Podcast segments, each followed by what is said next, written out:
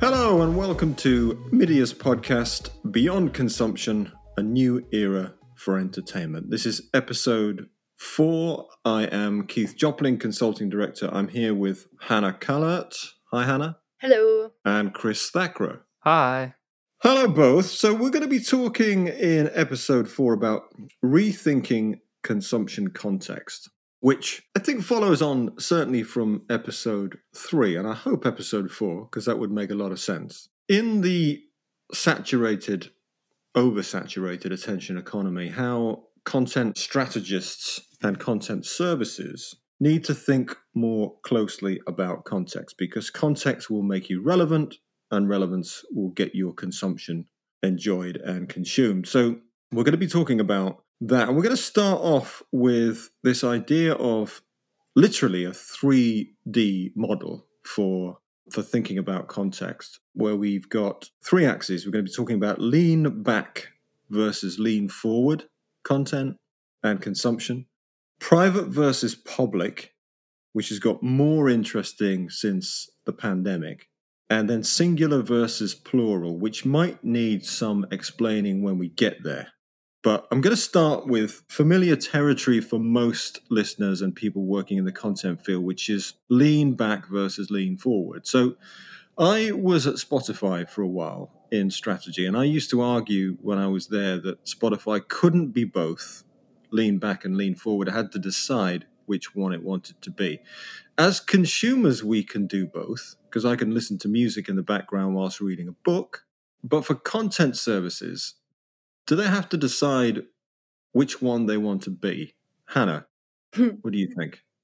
Uh, well, some seem to be able to maneuver both and some can't. So the question is what's the distinction?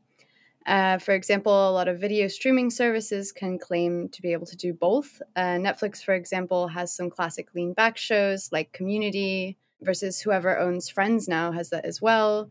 Uh, filling the classic daytime TV function, these shows can function equally as background audio or intermittent tune-in kind of shows. Um, and binge watching, binge watching probably emerges by tapping into this to an extent. However, they also have lean-in content, so Netflix has gotten really into its weekly releases, which we thought was a thing of the past, but seems to be becoming very relevant now because it makes people tune in week after week, and then there's that generative subsequent hype they're not lean in per se, as in the audience can't do anything but watch, but they are full concentration viewing activities that will spark further activities like a Twitter conversation or um, Queen's Gambit was very successful and it sparked a lot of chess sales. Spotify, on the other hand, is mostly lean back, so it's got a lot of focus on playlists for background listening. Uh, some of its functions, like the shared queue or personal playlisting, are arguably more lean in um, or we could call them more like socially facilitative. They're not lean into the content, but mm. they're lean into activities outside. But the popularity of its radio and up next type functions and the prominence those play in music discovery definitely put it more in the category of background listening. Um, streaming music is totally lean back without much weight on curate personal curation. Um, but a, a big example then, alternatively, TikTok has two contexts. It's got lean in and lean back. But unlike Spotify, it's able to do both because it's this it's got a very simple offering. It's got basically a creator tool to lean in and it's got an algorithm to discover and that's it. So the difference is pretty much the simplicity of offering where Spotify has gotten very very complicated in all of the different things that it offers and so it can't because of the complexity, it has no flexibility versus something very simple like Netflix. Shows show, like this is a lean in show, this is a lean back show. And TikTok, which is basically has the two functions. You either are discovering or you are creating. So I'd argue that's that's a distinction point. Okay. Is has Spotify changed its proposition through podcasts? Because where where would you put podcasts? Because if I'm listening to to a podcast, I can't really do that in the background because usually the content is meant to be engaging. Mm, I don't know. I mean, you could have say radio on in the background or certain TV shows in the background. But I suppose you're right, actually, that podcasts would be a more lean in format. And it's something that a lot more people are actually not as professional creators, quote unquote. I mean, the how we define that as kind of like dubious these days mm. anyway but um yeah, like it is something that more people are kind of just getting into and creating, and it does require a little bit more lean and listening. But it's still it's still within that structure, and it's still they're not as popular as well. I mean, they're pretty popular, um, but audiobooks grew more than podcasts did over lockdown, which says a lot as well. Yeah, Kriss, tell tell us about your thoughts on this dimension from a services perspective, one or the other. I would imagine that the services will need to decide what they're doing based on the content that is being created for that platform. And because it's the tools and the services that are defining the extent of what's possible on this lean back, lean forward spectrum. And so you look at the likes of Spotify and Netflix, and you could say, yeah, compared to music, podcasting is a more lean forward engaged type of content, but it's still a centralized distribution process where you have the creator, they go to Spotify, and then Spotify gives the consumer the content and it's being served to them. Whereas, like you mentioned, Hanna, something like TikTok and other UGC formats, even in gaming like Roblox and Fortnite to an extent, where it's a lot more decentralized. The consumer is creating their own experience as they're using the service. And it becomes self defined to an extent where they are essentially creating, they're becoming creators. And they're not becoming creators going to the platform and then it's going to the consumer. The consumers and the creators are starting to become one of the same thing. And in that sense, mm. you get options, you get choices of how much you want to create, what you want to create, whether you want to create for other people in that platform or whether you want to just consume the creations of the other users. And so, in that more decentralized structure, I think you can be both lean in and, well, lean forward and lean back, as opposed to the more centralized ones where I think you have to make a decision. Yeah, maybe it is a case of the the formats that are available to play with. Like as you say on TikTok, the format's very simple, and it is about creation as much as consumption. Whereas on Spotify, it's it's a platform for professional music creators. So it's, it's not like you can create a five second clip and just post it yet. I mean, maybe they're thinking about that. I'm, it's, I'm it's, sure that Spotify is sort of, you know, in Spotify HQ, they're they're scrambling around looking for kind of ways to uh, do what TikTok has done in terms of its engagement, but they just still, haven't landed on it yet.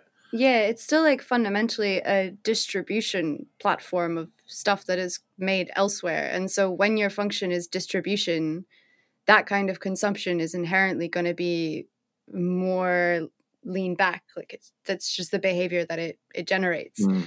and so they try with like little features like the you know communal queuing or um, shared playlisting but it's still such small facets of the larger proposition that's just too big to be that flexible and really change. They'd have to go like completely social network to to really make yeah. the make the switch, which is yeah. quite difficult when you're that big as a company.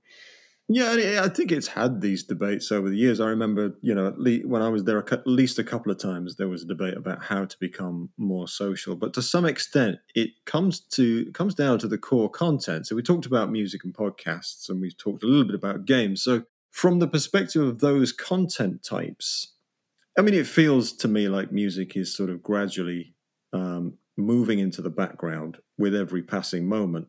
Hopefully, not disappearing into the background. There's some advantages of being in the background. Um, do you agree with that? And if so, how does it contrast with games? Because talked about games. Presumably, I, am not a gamer, but it looks like it's totally immersive and lean forward to me. Although people have started watching games on streaming services. So where do the two content types stand at the moment on that on that dimension? Sure. Well, music streaming uh, definitely is is just kind of inherently lean back, uh, very served, very like one thing after the other. Um, but it's this is not always a bad thing. So, for example, discovery is related to mood or activity based playlists is super high, as is discovery through Up Next or personally curated playlists. So it is in the background, but as anyone who loves listening to music, particularly as someone who's you know grown up with streaming um, it's still it sets a tone for a room or a mood which is something that video can't really do. It acts kind of it's not like static it's a, a mood and then there's other breakout activities that are like correlated with it like live music which was something that really lost out over lockdown. Um, and now as we as we break more into the when we get a little bit deeper into the space there are more creator tools which are basically widening the, the creator funnel to the, the end consumer where creation is becoming a part of consumption. Um, but I think Kriss can talk a little bit more about that. Games, on the other hand, by design, yeah, are totally lean forward. I mean, they're participative by function. You can't just have it running in the background for the most part. I mean, some grinding exercises you can, but like for the most part, you actually need to be paying attention to what's on the screen and making it do the thing. Uh, which means that all of its engagement metrics are super high attention grabbing, making them primary activities by necessity. Um, maybe you'll have a TV show on in the background or music playing, or you'll be talking to a friend, but it's still a, about the game. It saw a huge boom in over the lockdowns just because it had people had more time and gaming requires longer activity sessions. Uh, it's got a really high, highly social aspect where it's allowing people to talk to each other and participate together in a thing communally, um, which was completely lost during lockdown in mm. real life. So people turned to gaming to do that so it's it's definitely leading the charge into games games is leading the charge into digital, digital first life by mimicking these irl behaviors in a digital world that's sort of all encompassing and um, really having that differentiator of being lean in like completely participative well kriss i as you know i continue to campaign for music as a lean forward um, experience, am I fighting a losing battle? I don't know because you could say yes, there is a lot of music being pushed into the background, being used as something to make your workouts better, being used as something to help you chill out and enhance your mindfulness. But in that process, we're starting to bring artists to the foreground, even though the music is going into the background. So Beyonce and Peloton and that partnership mm. is just a wonderful example of this. And I think Peloton's value went up by 9% through announcing that deal. And it would have been cool to see what Beyonce's value would have gone up as well if she was on the stock market. uh, but, anyways, it goes to show that even though the music is going into the background, it doesn't mean the artists have to. And it's the same with something like Headspace, where they've got these focus music playlists but they're done by the artists and they're introducing and curating new mm. artists for you. And you know, I'm discovering artists on Headspace that I never would have found otherwise. And even though I'm not actively engaging, just sitting down listening to their music, I'm doing it while I work. Mm. I'm still discovering new music and learning about these artists and becoming fans of some of them as well. And this is the kind of thing which I don't know if we're seeing enough on the streaming platforms at least maybe the pure play ones, because I can see how something like Apple Music now being bundled in with Apple Fitness, it's being integrated into all of the context of that you will use your iPhone with, that you will use at something like Apple Fitness with. Then, and I mean, Spotify have tried this with an abundance of contextual playlists, but it's still not about the artists. And so, I guess the question back to you is, what's more important, being in the foreground, just music in general, where you're not really connecting with an artist or having an artist in the foreground with their music in the background? Yeah, yeah, sure. No, it's a good question. I think obviously, you know, the prime example of music in the foreground is probably live music, although, you know, we talked about this before. You can be at a gig and see people, you know, happily chatting away or staring at their phones. So it's difficult to say, but I think there's a couple of things you mentioned will come, which are potential implications for the way services need to think about these dimensions. But I will get to it. But I want to move on to dimension two because we've got to rattle through this. Uh, and this one's interesting to me. So private versus public, which I can see why that's become such an important dimension to consider for platforms that are serving content because we've all become a little bit more private in the last 18 months because we're at home more. Hanna, can you first of all spell out what we mean by the private versus public dimension and give us a couple of examples of who's who's doing it and how it's changing things. Sure. So I originally sort of used this dynamic for a report I was doing on social media, um, which is where it kind of really shows itself. But public would be very high discovery, unfamiliar, very public, well, obviously very um, public propositions uh, that are usually higher in discovery and lower in engagement, but those are correlations. They're not necessarily like um, endemic to it. Versus private is more one to one what's happening in your personal life. So social most original social media propositions came out based on the private function and are now slowly moving well Facebook and Instagram in particular are moving more and more into the public facing a lot of advertisements a lot of facebook videos instagram has a lot of influencers and in part this has to do with um, particularly over the last year, lockdowns. Obviously, nobody has anything to share. Uh, but also, you have people are looking for when they're talking privately, they want those one to one conversations that they can't have anymore in real life, which is why we've seen such a huge boom in things like gaming and TikTok um, that really allow people to sort of keep up with one another as well as the bigger world and keep those things slightly separate. Um, but as we move back into having those proposition or those those functions being served in real life when you can go out and meet your friends those really high demand high engagement private public facing well private facing things that allow you to catch up with the people in your lives that that's going to happen in the real world. So maybe the public facing ones with higher discovery and more communal experiences uh, that is not necessarily just you in your personal life will become more of the, the needed service that people will turn to it for Mm, Kriss, what do you think is going to be? Uh, well, first of all, what do you think about this dimension, and then your thoughts on as we come post pandemic and go kind of go back into the real world. Well, I think building off what you were saying about live music, because that is a public experience. But when we've been looking at the virtual concerts that have been happening since the pandemic, and even before that, and it's worth bearing in mind that a lot of these virtual concerts that happened at the, towards the start of the pandemic were being planned way before we had any inclination that this was going to be happening. And I think we could look at the BTS Map of the Soul virtual concert because that was by far the biggest, had almost a million paid attendees for it. And that essentially brought what is a public experience into the private domain where it is just fans watching this on their laptops or computers. And so we have a private live experience, but it doesn't mean that it wasn't shared, it wasn't a collective experience.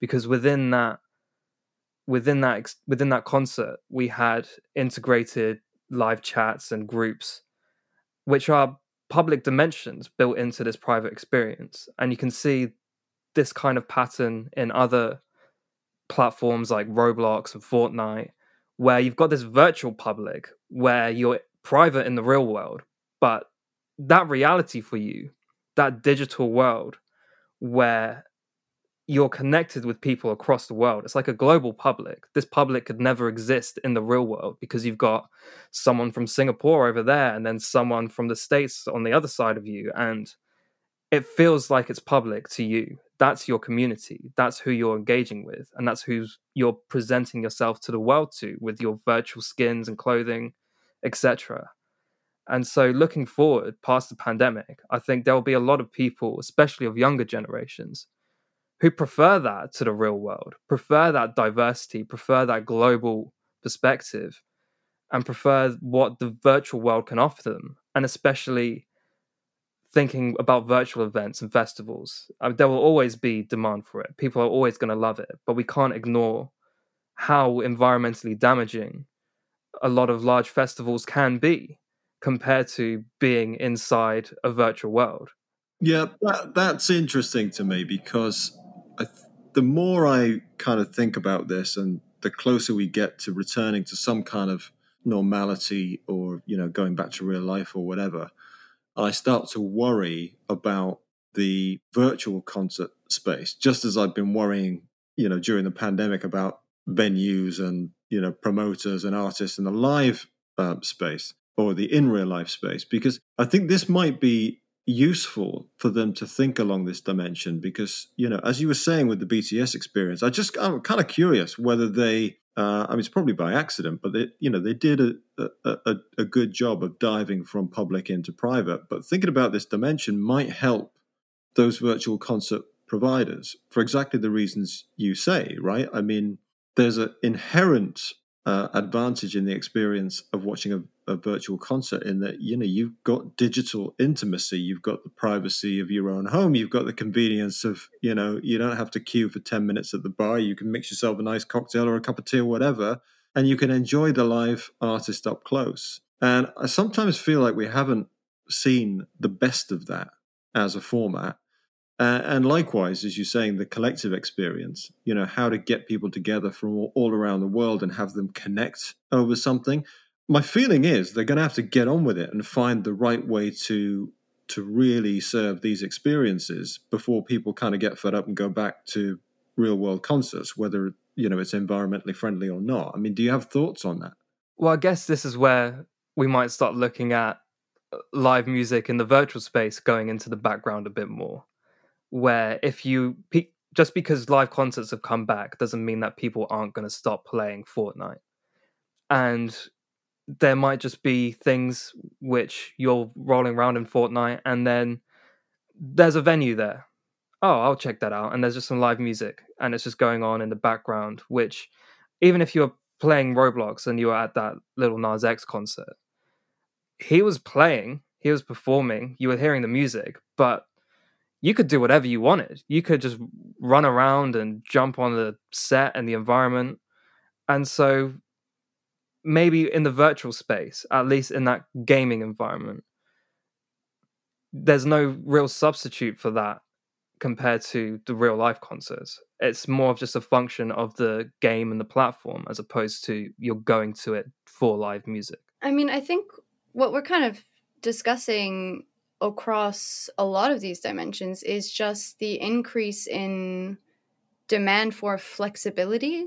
So that works when we're talking uh, public private with the the live stream concerts where people are much more comfortable at home in sort of a private IRL environment, but a very public global space. It also works for um, lean in versus lean back. These really new propositions that are doing really well, like TikTok, that where you can choose how to engage with it. Similarly, I mean, the number of people who are absolutely like frothing at the mouth to go back out to live music scenes. Like here in London, like everyone's keen for uh, if you, if there's a speaker out in the park, there's gonna be a rave. You know, it's that kind of feeling. And so while virtual concerts will probably continue to play that kind of role with that kind of audience that maybe some younger people will definitely appreciate it's just another thing to add to a large portfolio of assets to choose from and having a social experience. Sometimes you want it's just as we're seeing a blending of public and private and um, lean in and lean back. It's also a blending of digital and real life, where sometimes it's going to be overlaid, sometimes you're going to want to choose in between them, and sometimes things have to be, you know, propositions have to actually let you kind of choose. Um, because people want it all, you know, it's all there.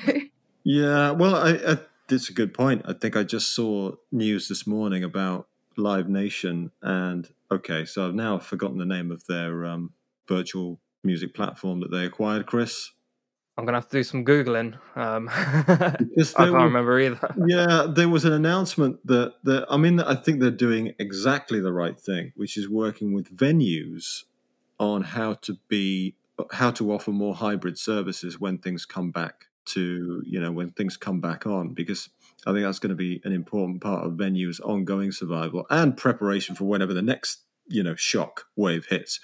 By the way, I, I do hope people are not literally frothing at the mouth at these events because uh, otherwise people will be flocking back home pretty quickly. Um, but look, I want to just quickly move to the third dimension, which again may need a little bit of explanation, Hanna, mm. uh, which is singular versus plural. So I'll start with with games maybe because games has games seems to be quite singular. It's it's immersive. If you're gaming, you're not doing much else. You're pretty focused on the game, particularly if you want to uh, progress in the game. But once we get uh, the reduced amount of in-home time from going back into the real world, is gaming going to be uh, a net loss, or is it going to see some of that primary time um, ebb away? But first of all, before you answer that question, just give us some some enlighten us a little bit on the singular versus plural dimension. Right. So we had some really good chat about this earlier as well. Basically, there's kind of a spectrum. So either there's singular activity where you are only doing the one thing and you're completely concentrated on that one thing, or you're you have sort of a dispersed or plural activity where there's a bunch of different things going on and you're sort of paying a little bit of attention to all of them. Um, this is slightly different from the lean in and lean back in that the lean in and lean back is how the proposition functions, uh, what it offers you, versus overlapping versus singular behaviors or pr- plural versus singular behaviors are how consumers are choosing to use them. So it could be listening to music while you're working out or watching YouTube while you're writing an essay or one of the so gaming is then a very interesting one right? Because it is so lean in and you, it requires so much of your attention but then it is fairly common to have overlapping behaviors. So you might have a netflix show playing on a second screen or you might be on discord talking to your friends or you might be facetiming somebody but it is still a really high demand for attention which worked out in the attention boom of lockdown but as we move into having more stuff on the outside that requires our attention. The things that require, like, I don't know, maybe only 20% of your attention, like scrolling social media while you've got YouTube on and you're cooking dinner, each of those is taking like a certain percentage. And there's a lot of multitasking that becomes very, very instinctive when you have grown up in this uh, saturated attention economy. And in order to keep up with everything that's going on, you need to be able to pay attention to five things at once. And so some propositions are actually able to kind of layer over each other, which just sort of raise questions of like, how should you measure engagement? Should you want primary activity or primary attention, or should you be content with having sort of a background or facilitative role? Gaming might suffer a lot when suddenly the hours, long hours at home are reduced, and suddenly you only have maybe two hours of your day to sit down and do an entertainment thing. And you may choose to do that with your friend or your flatmate or your your partner or whatever and so it may not be a gaming session anymore those social needs may be being met elsewhere so you'd rather mm. do something else um so it does raise raise questions moving forward of what's actually some of the things that benefited most from lockdown may also lose the most when it ends yeah now i think we're getting in, into the second implication here which is where platforms are doing more to try and keep your attention in different layers, as you say. So, you know, are you engaged if you've got Netflix on in the background while you're doing other things? I don't know. That's it's an interesting thing to to think about. I think it's a way in which platforms are kind of, you know, in their hunger to keep us on the platforms for longer. Are they trading off the core experience of why we're there in the first place? And you mentioned second screen. Remember second? I, I mean, I'm you're both young, which is great to have this conversation with young people, but I'm old enough to remember the first attempt at having second screen where you could interact and chat about a program via the same form, via the same platform, the TV. Didn't work at all. People just not interested. So, what are the implications for platforms in terms of understanding these different contexts in which the content is consumed? Kriss, do you have some ideas on this? Yeah, well, I think looking at that singular versus plural lens and that axis, you don't have to necessarily just be a lean forward proposition to capture singular attention because we all have the choice of just watching Netflix and doing nothing else. As hard as that may be mm-hmm. for some. Guilty. yeah, the cinema is a perfect example of that where it may it forces you to turn your phone off and you're going to watch this and it's going to have your undivided attention. And Apart on the other end, if you're eating a burger and chips because the cinemas decided to serve you food. But, that's a different story. Carry on. I guess so. Um, and I, on the other end of the spectrum, creation and being a creator, and listening to something like Splice, for instance, where you are listening to these samples, you're still consuming music. You're still essentially a music consumer, but you're doing it with the intent to create. And I can tell you right now that if I'm making music, my attention is so focused on everything that I might be putting into that creation. You can't just passively say, "Oh yeah, I'm just going to take whatever. I'm not really that fussed." You're you take it very seriously. And I think a good analogy is like if you're doing your Asda shop or for those in the states, Walmart, if you're doing your shop, you're picking every item and you're putting it into your cart and you're not just going to say, "Oh, just give me a random set of whatever," you know, and I'll Mm. I'll do, make do with that. You know, with something when you're creating, and whether that's Splice or whether that's any other kind of content that you're using to make more content with, you're really being intentional and you're really focusing your attention on what you're doing. So you've got these two ends of the spectrum with lean back and lean forward, where you can have this singular attention. And then you would think everything in between is plural. But I guess with what platforms can do, although the content may not be the singular point of attention, say for instance, you're Amazon Prime and people are just messing each other on WhatsApp while they're watching it. Well, why don't you put the co watching experience? Now you can message each other within the platform. And just because your attention is divided across different forms of content doesn't mean your attention has to be divided across different platforms and channels. Yeah, And it yeah. can be possible to integrate it, but it depends on whether consumers will want that and how they'll respond to it. Hmm. Yeah, Yeah, well, think that- gaming has done that super well, right? Because you can listen to radio in most games or literally go to a concert in the game. Uh, you socialize in the game. You you know it's it's actually taken all of those multitasking behaviors and pulled them into its ecosystem. Whereas you know video streaming services seem content to s- spend lots of money on the Friends IP and just have people have that on in the background, you know, for for hours and hours. Well, we I was going to mention because we've got we're running out of time. We hadn't talked about friends, uh, which we talked about a lot in the in the conversations on this topic. So I was going to use the extreme example of a platform getting your attention in different multiple contexts. Is you're watching Amazon Prime video or a movie, and then the doorbell goes. You think, "Oh, I've been interrupted." You go and get your package, and it's Amazon. It's pretty cool, isn't it? They're in, in every aspect of your life. Bis- So- yeah, that's one word for Oh, it. it's cool. Yeah, that's terrifying. No, no, no. and it's a delivery from Whole Foods or whatever Amazon service has got, and you sit down and eat it. So there you go. So let's just um, talk about the second implication. So the first implication, I think, is for content strategists or or creators. And Kriss, you used the example of Beyonce using these dimensions to make sure they get consumed or they get their brand in front of the consumer in different contexts because it may well be that their core context is kind of slipping into you know too far down one dimension like music in the background. So beyonce's coped with that fine. For platforms you know the failure of second screen is a case in point because you know it used to be that the networks and program providers wanted to keep your attention so you could chat about a show um, and do it all on screen it, it didn't work people weren't interested so, what are the examples of platforms serving content in multiple contexts to increase time or engagement?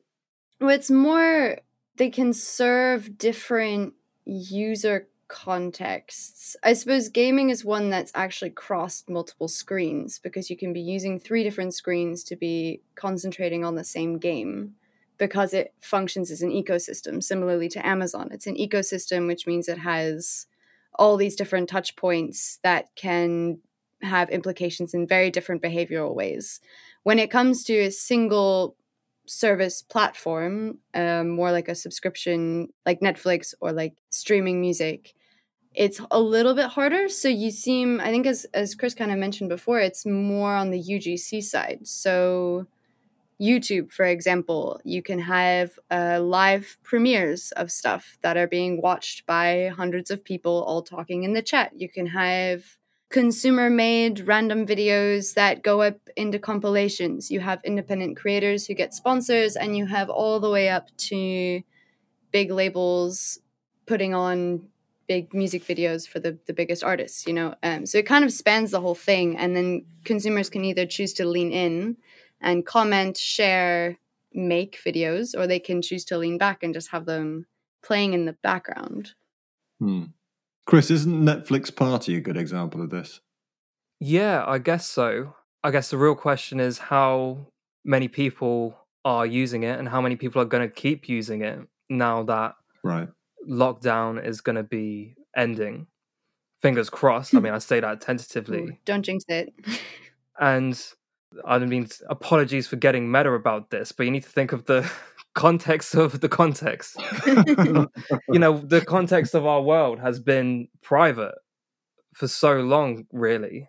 And to get any kind of social connection, we've had to lean forward to go find it. We can't just step outside and go to our sort of local pub, for instance, and just meet the people who we are just familiar with.